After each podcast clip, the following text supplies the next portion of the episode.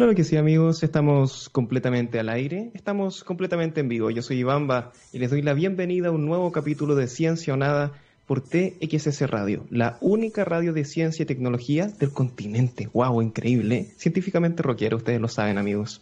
¡Wow! Amigos, cuántas cosas por decir. Amigos queridos, los llamados papers, ¿no? O documentos de carácter científico son un muy buen intento para acercarnos a eso que llamamos la verdad, si es que es posible acercarse a eso.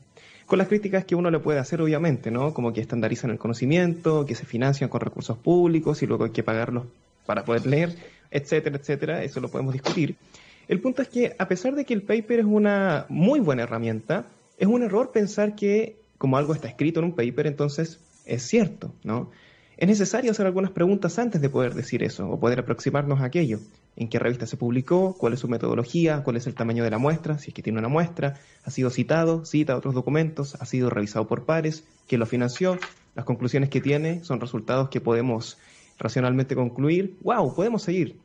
Es cierto que hay revistas que son mejores que otras para responder a estas preguntas, pero ha llegado un punto, y esto hay que ser súper sincero al momento de decirlo, en el que pagar por publicar se ha convertido en sinónimo de presentar documentos que no es que sean cuestionables en su intento por llegar a la verdad, sino que ya simplemente son ridículos. Amigos, un grupo de científicos tenía la sospecha de que la revista, y vamos a decir el nombre de la revista, Asian Journal Medicine and Health. Wow, decían que tenía algunos estándares medios cuestionables porque publicaron algunos estudios, eh, por ejemplo en el caso de la hidroxicloroquina, que otras revistas rechazaron y ellos los llevaron sin problema y dijeron algo hay acá. Hicieron un experimento, esto es impresionante lo que les voy a contar. Hicieron un experimento y diseñaron un paper, un documento científico que respondía a la siguiente pregunta, pongan atención con esto. ¿Cuál es el vínculo entre el uso de la hidroxicloroquina y la reducción de los accidentes de tránsito con scooters eléctricos? Evidentemente esa pregunta no tiene ningún sentido, pero la revista no tan solo aceptó y publicó la investigación, sino que además pasaron por alto una cantidad brutal de cosas que los científicos escribieron a propósito para burlarse de los editores. En primer lugar, el encargado de firmar el paper fue un perro, en específico el perro del presidente francés Emmanuel Macron. Se puede ver al final del estudio que firma el perro Nemo Macron. Y también lo acompaña su amigo Manis Javani, que es lo mismo que decir pangolín. Increíble. Esto es impresionante. Las citas son videos de YouTube y las referencias de las imágenes son fotos que no tienen nada que ver con el estudio, además de que la conclusión del paper es la siguiente. Todo el mundo debería usar el medicamento para evitar los accidentes de scooters. Esa es la conclusión del paper. A pesar de, todo esto, un equipo de editores revisó el documento y con pequeños cambios finalmente lo publicaron. Un paper que ciertamente es una pérdida de tiempo y también de plata porque hay que pagar para leer esto. Esto nos pone a pensar estas cosas ¿Qué estamos privilegiando hoy? ¿El pagar por publicar o aquello que siempre ha dado mejores resultados a través de la historia, que es la evidencia? ¿En cuántas revistas este documento pasaría por los filtros y se colaría en la edición de, la siguiente semana? ¿Vale la pena seguir leyendo esas revistas? Vamos a escuchar una muy, muy buena rolita y estaremos de regreso. No se lo pueden perder, muchachos. Se tienen que quedar. Se viene muy entretenido hoy día. Esto es City of Angels de Distillers. Claro que sí, amigos queridos. Ya estamos de vuelta en Ciencia o Nada y me encuentro en compañía de Macarena Rau, presidenta de la International CPTED Association. Bien pronunciado, ¿no? Sí, muy bien, muy bien. Felicitaciones. Muchas gracias, Macarena. ¿Cómo estás el día de hoy?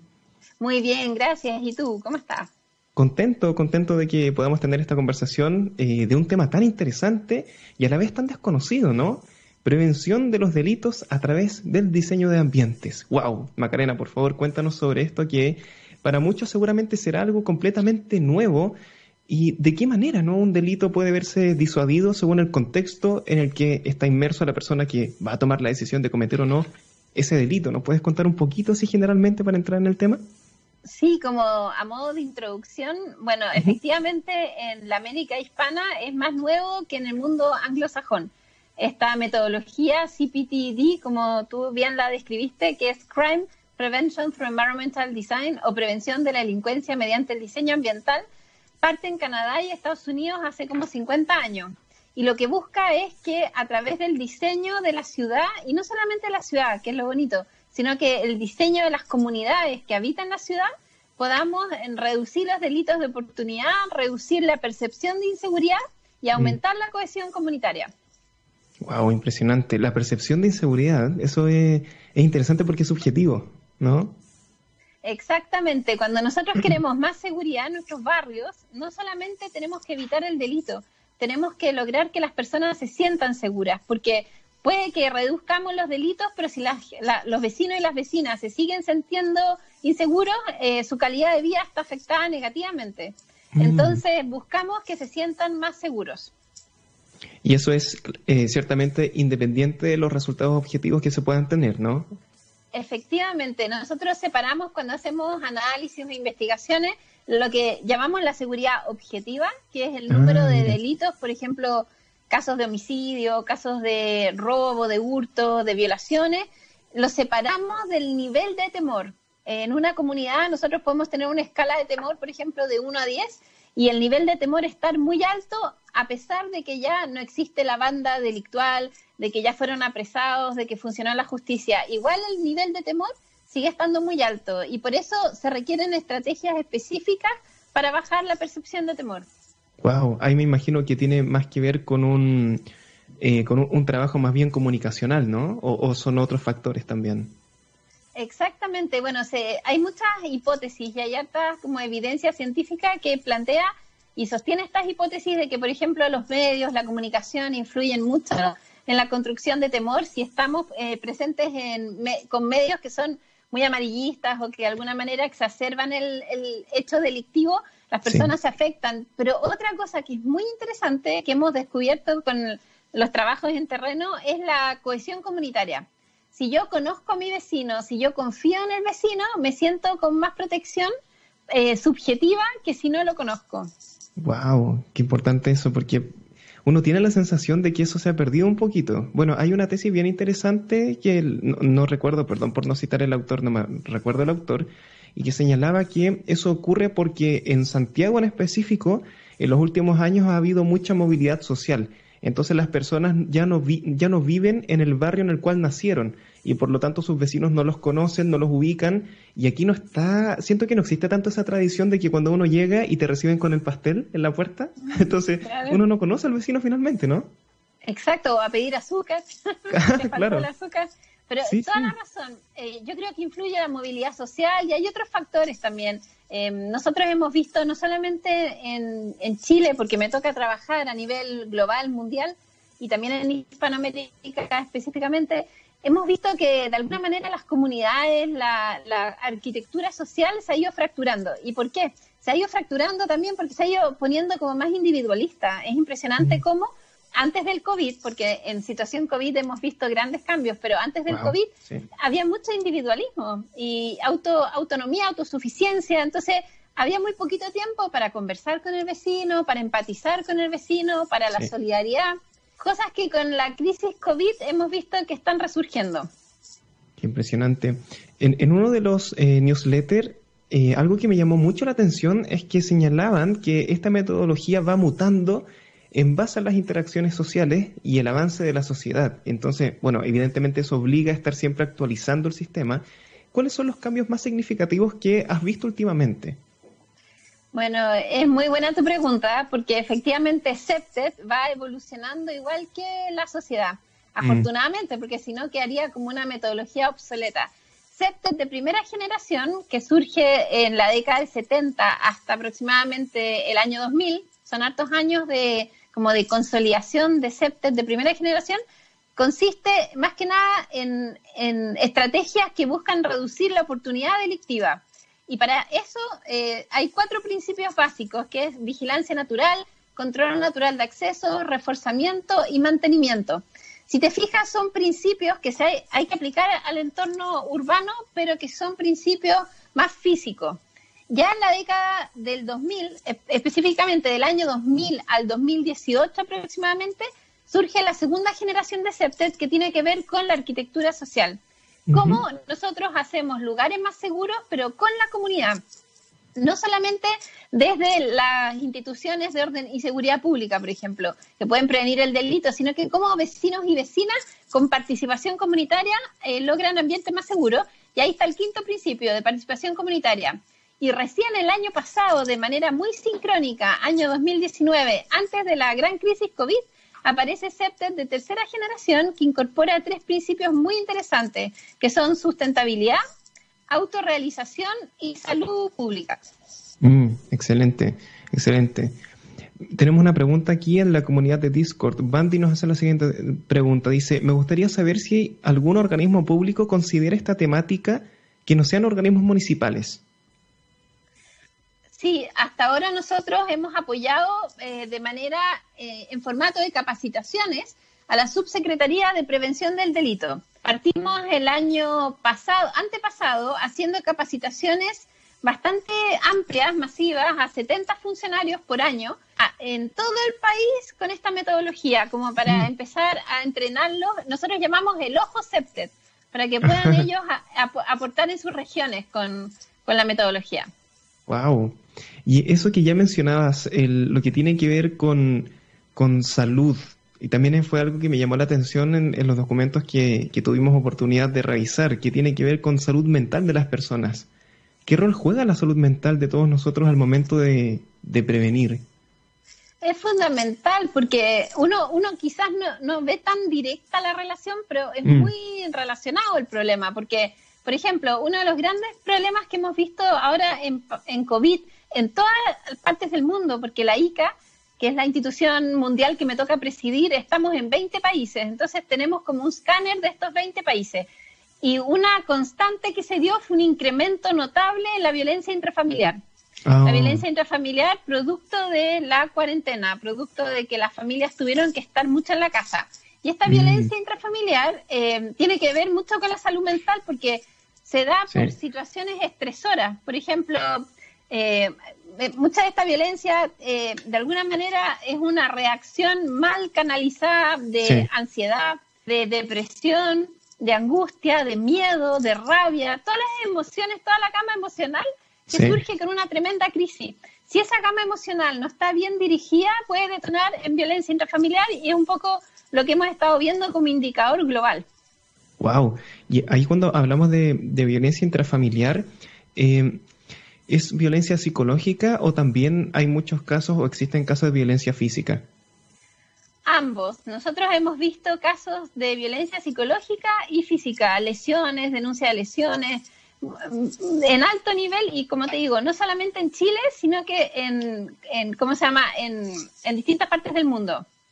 Qué increíble. igual, claro, uno es, bueno sin, porque aquí uno, uno debe, debe ser cuidadoso en el, en el tema de, de, no justificar, pero poder comprender para llegar a una solución, ¿no? Y claro, como bien dices tú, si es que uno está en su casa encerrado 24/7, estresado quizás porque perdiste el empleo, tu pareja también lo perdió y están súper estresados, no pueden encontrar una solución, es como, claro, el riesgo de que eso ocurra es, es muy amplio y no sé realmente eh, quién se hace cargo de eso. O sea, si es que nosotros no lo sabemos canalizar muy bien, y no tenemos las herramientas para salir de esa situación de la mejor forma posible, eh, ¿quién se hace cargo, no? O sea, el, diseño de ambientes no, nos sirve para, por ejemplo, poder canalizar eso en una conversación con un vecino, en una junta de barrio. Eh, ¿Está esa instancia? Sí, bueno, CEPTE de tercera generación lo considera, porque hay un enfoque que es muy bonito de prevención de violencia y delito, que es el enfoque ecológico del crimen que nos plantea que eh, uno tiene que estar súper consciente de los factores de riesgo, pero también de los factores protectores. Lo que ocurrió con la pandemia COVID, al estar, como tú súper bien lo dijiste, todos encerrados, angustiados, con problemas económicos, con incertidumbre del futuro, se sumaron en, en, poco tiempo muchos factores de riesgo. Entonces, ¿qué es lo que uno tiene que tener para lograr un equilibrio ambiental y, y evitar la violencia? Es equilibrarlo con factores protectores.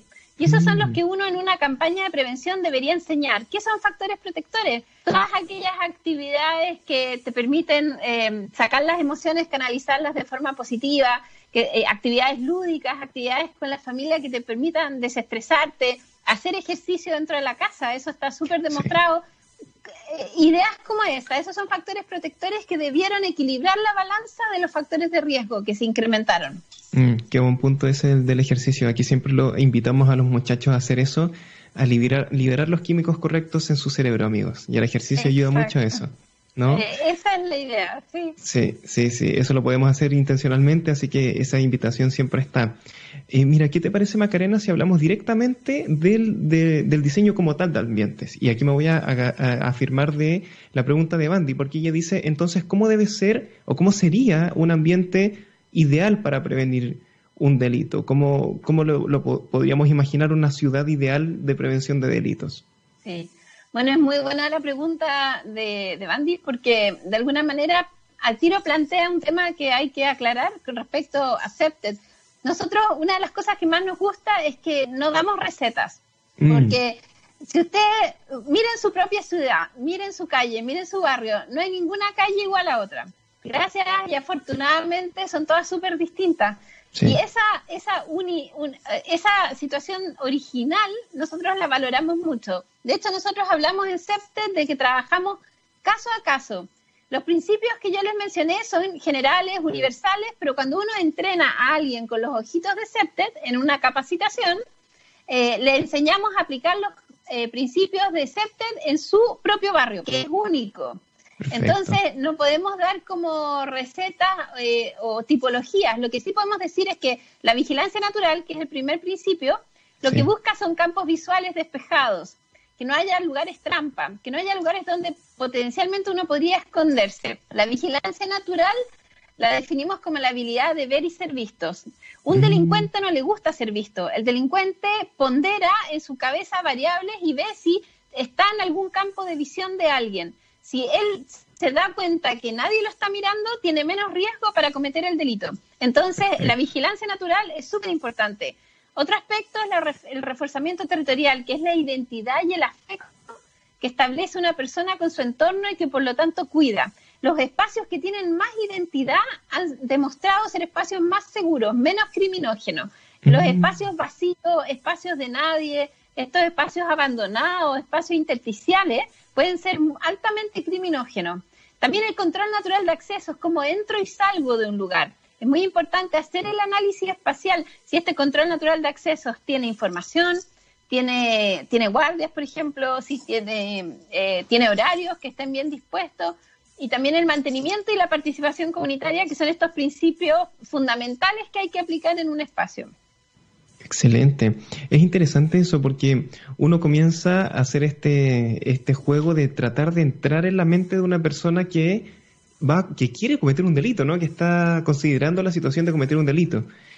Wow, porque aquí yo me imaginaría así, lo, que pienso de inmediato es que lo, primerísimo que piensa una persona que va, que está considerando cometer un, delito, robar, cualquier cosa, lo, lo primero que piensa es cuál es la posibilidad de que lo pillen, ¿cierto? ¿Qué posibilidad tengo de salirme con la mía sin pagar ninguna consecuencia. Y ahí tú ya has dado algunas indicaciones de, por ejemplo, qué tan visto es uno o, o, si uno no se puede identificar si hay alguna cámara o si es que hay alguna ventana de una casa que está dando donde estoy yo, que yo no pueda ver hacia adentro, pero sí me puedan ver hacia afuera. Y ahí nos ponemos a reflexionar sobre qué es lo más importante para disuadir a alguien. Una pena carcelaria, por ejemplo, disuade a una persona el miedo al ridículo, a que te pillen y después todos los vecinos te identifiquen como un ladrón, disuade más a una persona? ¿Qué, pondrías en primer lugar para la disuasión de alguien que al final dice, no, esto no lo voy a hacer porque corro este riesgo en específico? Bueno, es muy interesante. CEPTED está basado en lo que se conoce más científicamente como la criminología ambiental, la Environmental Criminology en inglés. Y ya hay teorías que se empezaron a construir que responden un poco a tus preguntas. Las teorías que sostienen la metodología CEPTED, podemos partir con una que es bien conocida, que es la decisión racional del delincuente de Ronald Clark, mm. que es un criminólogo que está vivo, que es vigente, es británico. Y la decisión racional del delincuente pone al delincuente como un empresario altamente eficiente, independiente, que sea analfabeto, de que, de que no haya estudiado, pero es algo instintivo, intuitivo. Y en, este, en esta decisión racional del delincuente, antes de cometer un delito de oportunidad, el delincuente tendería a sopesar eh, los pros y los contras, de cuánto riesgo y cuánto esfuerzo versus el botín. Hace como un cálculo matemático en su cabeza. Es bien notable. Otra teoría que sostiene Septet es la teoría de las actividades rutinarias de Cohen y Felson, que nos plantea que para que ocurra un delito de, de oportunidad tienen que interactuar una víctima vulnerable un agresor motivado, un entorno favorable y la ausencia de un guardián capacitado. Cuando se dan ah. esta interacción de variables, estaremos presentes con un delito de oportunidad. Qué interesante eso. Mira, está muy interesante porque aquí los, muchachos en Discord están teniendo una discusión sobre estos temas. Mira, te voy a ir comentando lo que nos, lo que nos cuentan. Bandy dice, yo creo que tener áreas verdes igual influye mucho, muchísimo. Kelvin responde, dice, ¿es porque las áreas verdes atraen vigilancia natural? Es una buena pregunta. ¿Por qué las áreas verdes te hacen sentir un poco más seguro? ¿Por qué ocurre eso? yo, yo respondería o contra, contra preguntaría o, o contra argumentaría, depende del área verde porque hay áreas verdes que sí atraen actividades positivas de vigilantes naturales. Piensen que todos nosotros tenemos el potencial de ser vigilantes naturales y esa es la idea. ¿Qué área atrae eso? Son áreas que están bien diseñadas, que tienen distintos usos, actividades, pueden ir niños, pueden ir mamás, pueden ir adultos mayores, pero también hay áreas que supuestamente deberían ser verdes, pero por ejemplo en, en países con mucho narcotráfico esas áreas las controla el cartel para hacer tranzas de droga. Entonces depende, depende mucho del lugar, de ah, qué país estás y de cómo está diseñada el área verde. Wow, ¿y cómo evitar eso que, has mencionado, el, la apoderación de los territorios? Porque anteriormente conversábamos de que los sitios que tienen identidad, y no sé, estoy, estoy pensando en el barrio Lastarria, por ejemplo, que es un barrio muy, muy seguro. Entiendo que estuvo dentro de los dos barrios más seguros en algún momento de Santiago. Y wow, es increíble y ese barrio ciertamente tiene mucha identidad, uno lo identifica, no sé, como un lugar bohemio donde se puede comer, eh, hay entradas que uno puede identificar, hay mucha gente, o sea, están todos los factores. ¿Cómo evitar, y que esto ocurre en, otros países de Latinoamérica, que las bandas de narcotráfico se tomen esos lugares y los hagan propios y que finalmente todo eso que tú tenías después ya le pertenece a alguien que no, no tiene intenciones muy positivas. ¿Cómo, ¿Cómo evitar aquello? Ahí me imagino que tiene también más que ver con un tema estructural de Estado. La pregunta es bien amplia, pero discutámoslo. no, pero está buena, está buena tu pregunta, buena reflexión. Tiene que ver mucho, cuando uno hace análisis delictuales de la situación delictiva, eh, tiene que mm, como categorizar o tipificar el tipo de problema que está tendiendo a resolver. Por mm. ejemplo, hay que definir o distinguir que narcotráfico eh, estamos hablando de una empresa de estructuras criminales altamente compleja, sofisticada, con mucho dinero circulante y con mucho poder adquisitivo. Y es distinto a microtráfico de droga, que se da muy presente en varias poblaciones chilenas. Entonces, lo primero sería como hacer esa distinción. Luego, entender también, y es muy buena tu pregunta por eso, que SEPTED se combina muy bien con otras estrategias de control del delito. Por ejemplo, si estamos en un territorio donde hay mucha droga y nosotros nos preocupan los robos productos de la droga, que nos lo hemos visto en algunos casos, que a veces los angustiados roban porque quieren seguir consumiendo droga, eso está súper conectado. Entonces ahí eh, claramente que hay que intervenir con SEPTE, pero también hay que intervenir con estrategias de prevención social del delito, con estrategias de salud pública, que los angustiados podamos hacerle tratamiento para que mm. dejen la adicción entonces, al final, eh, lo que hemos descubierto es que mientras más combinadas las intervenciones, con trabajo con menores y menores infractores, por ejemplo, conceptos y otras intervenciones, tenemos mejores resultados y son más sostenibles a largo plazo.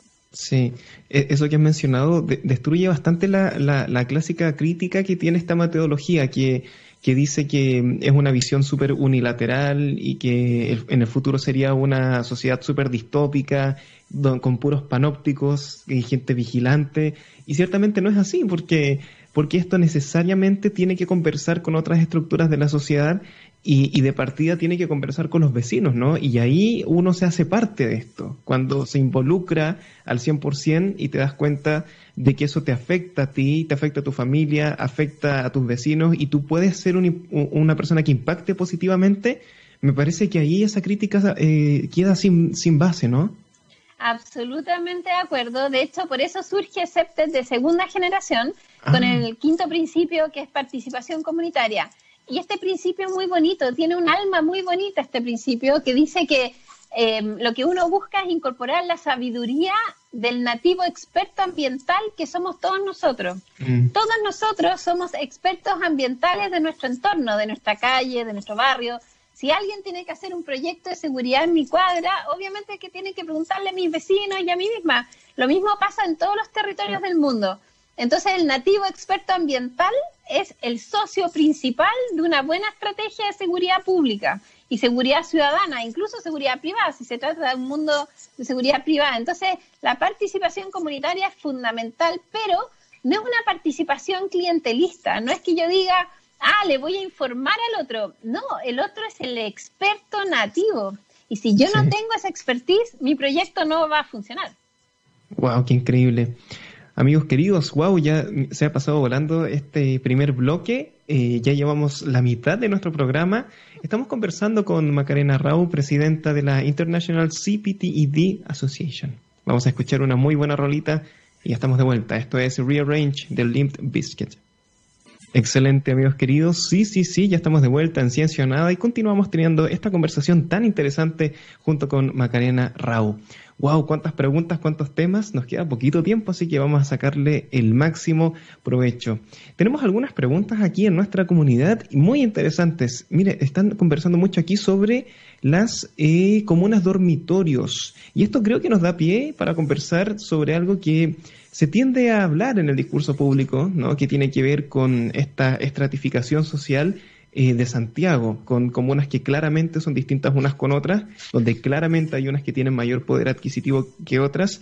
Y mi pregunta es, ¿esto es algo anómalo de Santiago? ¿Es algo que tiende a ocurrir en el resto de ciudades del mundo? Pareciera que espontáneamente se tienden a separar las personas, a clasificar, a poner etiquetas. ¿Qué tan positivo, qué tan negativo puede ser esto y cómo esto nos juega en contra al momento de prevenir los delitos? Bueno, es una excelente eh, pregunta o comentario porque hay que poner como contexto que nuestra región hispana lamentablemente es la más criminógena del mundo. Wow. vivimos en la región con la mayor tasa de homicidios dolosos. Eso es, sí, le ganamos a todas las otras regiones del mundo. Y hay oh. mucha mucha investigación para tratar de entender por qué nosotros en la región hispana, me refiero a toda Hispanoamérica, eh, tenemos ese problema de tener eh, las ciudades tan violentas y con tanto delito. Y uno de los factores que influye mucho es la segregación socioespacial, que es lo que tú estabas comentando. Lamentablemente, y esto no se da solamente en Chile, en Chile se da en formato de comunas, ¿verdad? Como que hay comunas con mucho contraste, pero si uno va a Río, en Brasil o va a otras ciudades, es por barrio. Uno ve un barrio, por ejemplo, que es de alto ingreso y al ladito hay una favela. Entonces ese contraste, esa poca integración em, se da en toda nuestra región hispana, lamentablemente, y obviamente que eso es un factor de riesgo también que incrementa la posibilidad de violencia urbana. Y, y, ya lo vimos nosotros con el estallido social el año pasado. Sí, sí, sí, sí. No es algo sostenible, efectivamente, en algún minuto eh, eso eh, genera un desequilibrio tremendo en la ciudad. Sí, tienes toda la razón. Eh, finalmente eso en algún momento te pasa la cuenta, ¿no? Uno puede, como aquí, yo siento que, Chile, Santiago en específico, es un súper buen ejemplo de que uno puede hacerse loco, mirar para otro lado y decir, bueno, así, esto es parte de crecer, así es el crecimiento, eh, los recursos se distribuyen hacia lo loco, ya está, no hay mucho que hacer. Y claro, después ocurre que todo explota y decimos, chuta, teníamos un problema que no supimos ver. Esto cómo se manifiesta en otras partes del mundo, porque uno viviendo en Latinoamérica es como lo único que conoce, entonces dice, pero ¿cómo será de distinto? O sea, me imagino que en el resto del mundo también hay barrios que son más marginales, barrios que son más acomodados, pero ¿cómo ocurre que no exista ese contraste tan duro? El ejemplo de Brasil es buenísimo, o sea, es impresionante que tú puedes ir por una calle eh, de un barrio súper acomodado y a la siguiente calle es un barrio súper peligroso y con una diferencia de dos cuadras. ¿Cómo ocurre, por ejemplo, en Europa? Eh, o en el resto del mundo donde no, no, no se da esa situación? ¿Cuál es la alternativa? Bueno, yo ya conozco algunos casos, por ejemplo, Holanda, Dinamarca, eh, en Suecia, donde ya la política pública se ha hecho mucho cargo hace tiempo de la brecha social y, ambiental. Mm. Y efectivamente lo que para ellos es una vivienda social actualmente que tiene subsidio, tiene los mejores servicios, los mejores parques, eh, la cantidad de metros cuadrados por familia es el doble de lo que podríamos tener acá en términos de estándar de una vivienda social. Entonces estamos hablando de que ya se creó conciencia y hay políticas públicas que lo sostienen y por eso es importante que nosotros no dejemos de hacer eso en nuestro país. Mm, sí, es correcto. Esto también nos puede, porque durante la pausa vamos a confesar que estábamos comentando con, Macarena que esto tiene una característica interdisciplinaria, ¿no? Y hablando desde la, quizás desde la sociología, un poquito desde la psicología también, e, este, este tema de, de marginalidad de los barrios nos quita cierta cercanía, nos quita cierta empatía. ¿Esto, ¿Esto también se puede estudiar desde la metodología del diseño de ambientes?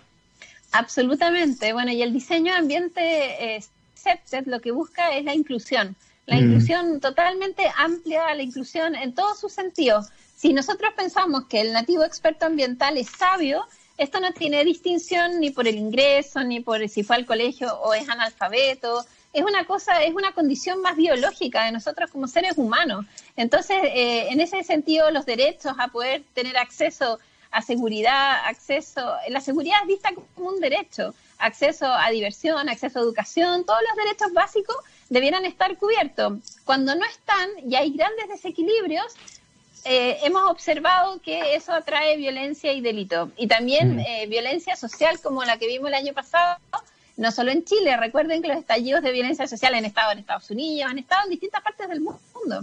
Yo creo que la gente ya está un poco aburrida de, tanta eh, desigualdad. Mm. que sea tan brutal como tú decías y, y ya es tiempo como de repensar las políticas públicas. Sí, sí, es, es un debate muy interesante. Tú, tú le, le, entregas esa relación causal a, a, ese, a ese factor, únicamente al factor de desigualdad, o sumarías otros factores a, esta a este malestar, ¿no? son tan complejos los fenómenos de violencia. Primero, siempre los fenómenos de violencia son multicausales. Son locales, porque el estallido social de, de Chile no es igual al de Estados Unidos y, y, al de Asia, entonces hay que entenderlos en su contexto y son multicausales. Yo creo que un factor importante es ese, pero hay otros factores que, que, probablemente se tienen que haber con, confabulado como, o coordinado para que se, eh, diera con esa magnitud eh, y en ese momento específico del tiempo. Una de las grandes dudas que tengo yo es qué va a ocurrir cuando nosotros volvamos supuestamente a una nueva normalidad, que yo prefiero llamarla como la nueva realidad, porque yo ah. creo que después de este de esta gran crisis COVID, no vamos a volver a lo mismo. No, sin duda, sin duda que el escenario va a ser completamente distinto. Eh, no, no sé si ya sea posible, yo creo que aquí tenemos que aprender un poquito a soltar. Yo creo que las personas que quizás nos cuestan los cambios, eh, es como muy duro darse cuenta de que la realidad ha cambiado y claro, uno se da cuenta de que desde marzo hasta agosto siguió en la cuarentena y es como, wow, impresionante cuánto tiempo pasó, pero es así. Y, la vuelta a la normalidad es imposible porque los eventos cambian, el tiempo no se repite y hay que aceptar que es así simplemente. Y desde la metodología del, diseño para la prevención del delito, ¿cuál es la invitación para volver a esa eh, nueva realidad, como has dicho tú? ¿Cuáles son los grandes cambios? Nosotros vemos que es una tremenda oportunidad para rediseñar y repensar los barrios, las ciudades de una manera mm. mucho más sana sana en el amplio sentido de la palabra, la salubridad pública. Eh, hay que pensar, y esto es como una referencia interesante, el modernismo en la arquitectura, eh, impulsado en gran medida por Le Corbusier, eh, mm. fue después de la, la, gran gripe española. Y se cuenta en la biografía de Le Corbusier, que es como el padre del modernismo, el movimiento moderno, este arquitecto francés, que Le Corbusier pasó encerrado, igual que nosotros, muchísimos meses. Y que en esos meses pensaba y reflexionaba cómo diseñar eh, arquitecturas que fueran limpias, sin, sin recovecos, para que los virus no pudieran quedar ahí. Y si uno analiza el movimiento moderno, la arquitectura moderna que apareció después, es minimalista, de líneas puras, higiénica, casi hospitalaria. Entonces, creemos a nivel como ambiental que esta crisis iba a tener unas tremendas repercusiones en cómo vamos a empezar a construir barrios o cómo debieran, por ejemplo, las ordenanzas pedir mayores exigencias para los parques, para las mismas veredas, que no estuviéramos mm. todos apretados, que tuviéramos más espacio, por ejemplo. Sí, ¿y alguna otra medida en específico que piensas que se puede tomar? Yo creo que es muy importante todo lo que es sanitización. Eh, mm. En términos de, pandemia es muy importante eh, la prevención eh, y para eso tenemos que educar a la población. Hay un gran componente que tiene que ver con educación y eso lo hemos mm. visto en las poblaciones en Chile. Cuando uno ha ido a terreno, ha trabajado en terreno, muchas veces las personas quizás han infringido la cuarentena, pero no porque la quisieran infringir todas, sino que porque no sabían. Entonces el tema de, educación, eh, educación es súper importante. Después otro tema, la brecha digital. Porque si ustedes piensan todos los permisos, los permisos colectivos, los permisos individuales, todo era eh, digital. ¿Y qué pasa con los abuelitos que no tienen acceso a eso? ¿Cómo mm. sacan sus permisos? ¿Qué, ¿Qué, qué, pasaba con ese grupo etario? Entonces hay muchos temas que hay que empezar a incorporar y estar mucho más preparados para situaciones como estas en el futuro. Sí, increíble. No, sé, no sé si sientes lo, mismo, Macarena, de que de alguna forma la, esta situación tan anómala que estamos viviendo lo que ha hecho es agudizar cosas que ya existían anteriormente. O sea, por ejemplo, el tema de adultos mayores que no podían realizar ciertos trámites en los bancos, por ejemplo, era algo completamente cierto que vivíamos siempre, pero a nadie le importaba mucho. O de repente personas que tienen que viajar dos horas para llegar a su lugar de trabajo después volver la misma cantidad y pierden cuatro horas al día para poder trabajar, es algo que también ocurría todos los días y ahora es como que estamos conscientes de eso. Como, oh, tengo que viajar en un transporte público donde voy apretado, me puedo contagiar. Claro, antes no se podían contagiar, pero tenían que viajar apretados dos horas igual. Entonces, hay un, un poquito lo que estábamos hablando antes, de la pérdida de, de, de la empatía. Eh, estas son cosas que venían pasándose mucho rato. El tema de la, de la tremenda desigualdad que estamos viviendo en nuestro país viene hace tiempo también. Siento que hay, argumentos de favor y en contra, siento que hay un debate súper amplio el tema de la desigualdad, pero es algo que no quisimos ni siquiera conversar, ni siquiera para, para decir si estaba correcto, si estaba incorrecto, es como, es nomás, es así, simplemente no se puede hacer nada, y sí se pueden hacer cosas porque esos son resultados de actividades humanas. No es como que la realidad se imponga, ¿no? No es como que el universo es así simplemente, sino que sí lo podemos modificar. Entonces, la pregunta es, ¿de qué manera nos estamos dando cuenta tarde? Ah, mira, y te voy a dar otro ejemplo. La, la pandemia también sabíamos que venía y que existía desde 2007. O sea, el paper que informaba de esta situación ya lo conocíamos, pero nuevamente preferimos mirar para el lado y seguir trabajando, seguir en nuestras cosas, ignorar la realidad. ¿Por qué nos ocurre esto?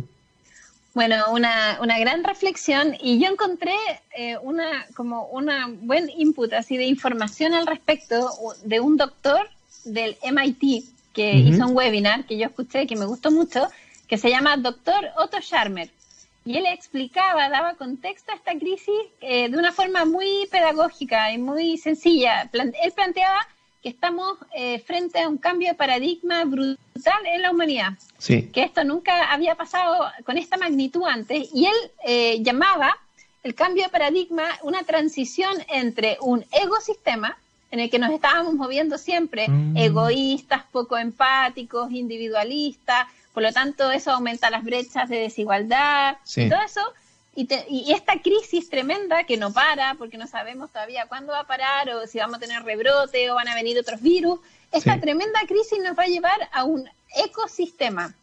Entonces es la transición entre un ecosistema a un ecosistema. Y en esta transición, el ser humano como especie, al menos, se va a tener que replantear tres preguntas fundamentales.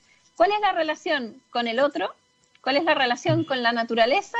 ¿Y cuál es la relación conmigo mismo? Y ahí estamos, en ese proceso que es un parto, que es doloroso y que genera también grandes aprendizajes. Es como un gusanito que se va a transformar en mariposa. Ya no somos el gusanito que éramos antes, tampoco somos la mariposa, estamos ahí entre medio.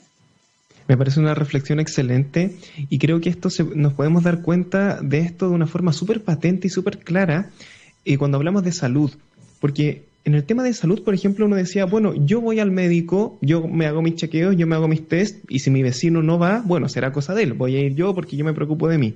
Y luego nos damos cuenta de que si mi vecino está enfermo de COVID, me puede contagiar a mí. Y te lo voy a agregar otra capa de complejidad, porque me doy cuenta de que si en un matadero, por ejemplo, o en una granja están hacinados 50.000 cerdos en 3 metros cuadrados, eso también, también me afecta a mí, porque ahí hay un virus que puede mutar. Lo vimos hace poquito con el H1N1 que mutó hace poco a G4. No significa que va a haber una pandemia mañana, no, no, no, hay, que, no hay que asustarse con eso, pero sí significa que tenemos que estar atentos a algo que va más allá de mí. O sea, objetivamente yo debería cuidar la salud del resto de personas y del resto de especies para estar bien yo. Entonces, es lo que has dicho tú claramente. Es un cambio de este sistema tan egocéntrico a un sistema mucho más de conciencia eh, como comunidad. Y nos estamos dando cuenta tarde igual, o sea, 2020 y es como, oh, lo que hace el resto me influye a mí, qué sorpresa. sí, sí, porque en el fondo el ecosistema es un sistema tan enquilosado, es un sistema tan rígido, mm. eh, que tenía que venir la tremenda crisis para desmantelar las estructuras para que pudiéramos volver a resetearnos y a replantearnos y realmente entender que el bienestar de uno está en la medida del bienestar colectivo. Nosotros entendemos eso, vamos a poder pararnos, reconstruirnos y funcionar. Pero si no, eh, es más dolor porque vamos a seguir cayéndonos y vamos a seguir tropezando con situaciones que requieren con urgencia que pensemos en nosotros en relación a los otros. Sí. Nos queda muy poquito tiempo, pero sí alcanzo a hacerte esta pregunta que es muy interesante. Pensando hacia el futuro, ¿tú crees, Macarena, que eventualmente este sistema de diseño de ambientes para la prevención de los delitos lo pueda llevar una inteligencia artificial? Bueno, yo soy muy eh, eh, pro tecnología cuando la tecnología es muy humana. Parece una mm. contradicción, pero no es contradicción. Sí. Es lo que enseñamos nosotros. Aprovecho de, comentar que la próxima semana iniciamos un ciclo nuevo de nuestro diplomado CEPTED Online. Para quienes quieran inscribirse, eh, me pueden escribir al president.cepted.net o mrau.pbelargaK.cl ¿Por qué te lo comento? Porque un módulo entero es sobre tecnología.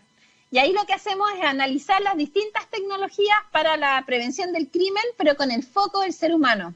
Tienen mm. que ser tecnologías amigables con el ser humano, tienen que ir de la mano con el ser humano, con el respeto del ser humano, y no tecnologías que sean invasivas, que limiten la privacidad, que sean eficientes en el control del delito, pero con un enfoque muy humanista, y eso es muy importante. Y en ese sentido, la inteligencia artificial, si es una inteligencia artificial que va de la mano del ser humano, y creo que es súper compatible y creo mm. que es necesario. Cada vez tenemos más inteligencia artificial que nos rodea, así que va de la mano con Cepted. Sí, ahí yo me imagino que la primera preocupación es que las inteligencias artificiales no reproduzcan nuestros propios sesgos, ¿no? O sea, porque aquí me imagino que estas metodologías eh, que buscan evitar cosas indeseables pueden caer efectivamente en estas equivocaciones, ya sea discriminando a personas que viven en situaciones de marginalidad, por ejemplo, o por su color de piel. ¡Wow! O sea, ¿cómo hacer para evitar esos eh, lugares tan peligrosos? Porque nosotros sí les podemos poner un alto y decir, a ver, estamos haciendo una discriminación arbitraria en este caso. Pero una inteligencia artificial, si aprende desde el sesgo, y lo hemos visto que esto ya ha ocurrido, puede llevar ese sesgo al límite. O sea, hubo un momento en el que, creo, no sé si fue de Google esta inteligencia, no, parece que fue de otra, de otra marca, pero que comienza, a, le, encargan a esta inteligencia artificial eh, el reclutamiento de personas, contratar nuevas personas en la empresa. Y como esta inteligencia empieza a reproducir los sesgos, dejó de contratar mujeres. Dijo, no, vamos a contratar solamente hombres porque se contratan muy pocas mujeres y vamos a llevar eso al límite. Entonces, wow, hay que tener cuidado con eso. me imagino que esa será la primera preocupación, ¿no? Y en esto también existen sesgos. Sí, bueno, por eso siempre nosotros nos preocupamos en los diplomados de enseñar muy bien CEPTED y de certificar a las personas que aprenden CEPTED, no cualquiera porque lo lea en internet va a ser un CEPTED practitioner, sino que tiene que ser certificado. Y lo que hacemos es que nos aseguramos que una persona que vaya a hacer un diagnóstico CEPTED entienda bien cuál es la información que tiene que cruzar, que tiene que cruzar distintos tipos de información. La inteligencia artificial te puede proveer de un tipo de información, pero están las entrevistas personalizadas, están las asambleas comunitarias, eh, están las marchas exploratorias con los vecinos. Entonces, de esa manera nos aseguramos que CEPTED eh, genera como una ponderación, pondera la información que construye un diagnóstico y es bien equilibrada en eso. Excelente. Última pregunta de Fafá, dice, una consulta, ¿el clima afecta a la delincuencia? Interesante pregunta. ¿eh? Sí, hasta ahora nosotros hemos estudiado que sí tiene un, peso eh, importante en la ecuación. Sí. Increíble. ¿Por qué? Sí, ¿por qué? Porque modifica las conductas espaciales. Y piensen ustedes mm, que el delincuente, el delincuente también se mueve por conductas espaciales. En un lugar, hemos tenido proyectos en Patagonia. Y después de eso pudimos constatar mejor la variable y aislarla y poder determinar que por lo menos en ese proyecto sí el clima, la nieve y cómo se lleva la, vida social al interior de las casas, por ejemplo, eh, genera otro tipo de patologías urbanas criminales. Impresionante, wow. Macarena, amigos queridos, hemos llegado al final de nuestro programa, ha sido una conversación muy entretenida, realmente se pasó volando este momento. Eh, Macarena, el micrófono es tuyo para decir lo que quieras, si quieres invitar a alguna red, eh, contar cómo te lo pasaste hoy, lo que tú desees. Bueno, muchísimas gracias. genial tu entrevista, muy científica, estudiaste mucho, te lo agradezco mucho porque es un tema igual bien especial, es una interdisciplina que no siempre está presente en los países y en las políticas públicas, ojalá estuviera más. Y los invito a visitarnos, bueno, a mi Facebook, pueden buscarme por Macarena Rau, feliz de aceptarlos en la red y de a través del Messenger o otras vías poder contestar sus interrogantes y a invitarlos a ver nuestro diploma, que está interesante y que ojalá se pueda difundir más. Excelente amigos, ahí pueden realizar sus preguntas, hacer sus cuestionamientos, es un tema interesante, es un tema interdisciplinario, así que son todos bienvenidos a participar de esta discusión. Gracias por estar con nosotros un viernes más y no se vayan porque ya vienen los muchachos de voltajes aleatorios. Yo no me lo pierdo viejo. Cuídense, que estén bien y como siempre, mucho amor. Chao, chao.